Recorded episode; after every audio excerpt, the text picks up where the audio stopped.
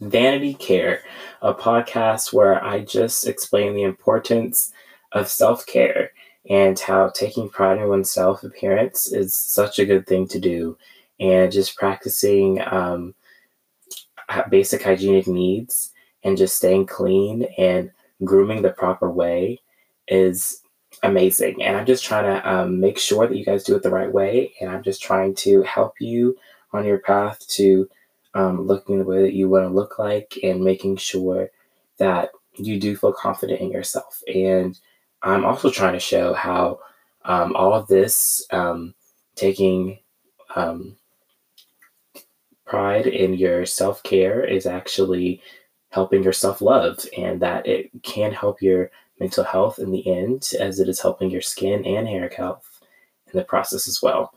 And I hope that this podcast can help people and that it is showing you guys um, how you can be vain and you can be good while doing it, and it is not a crime, and you should keep it up. And I hope that you guys do enjoy my podcast, Vanity Care.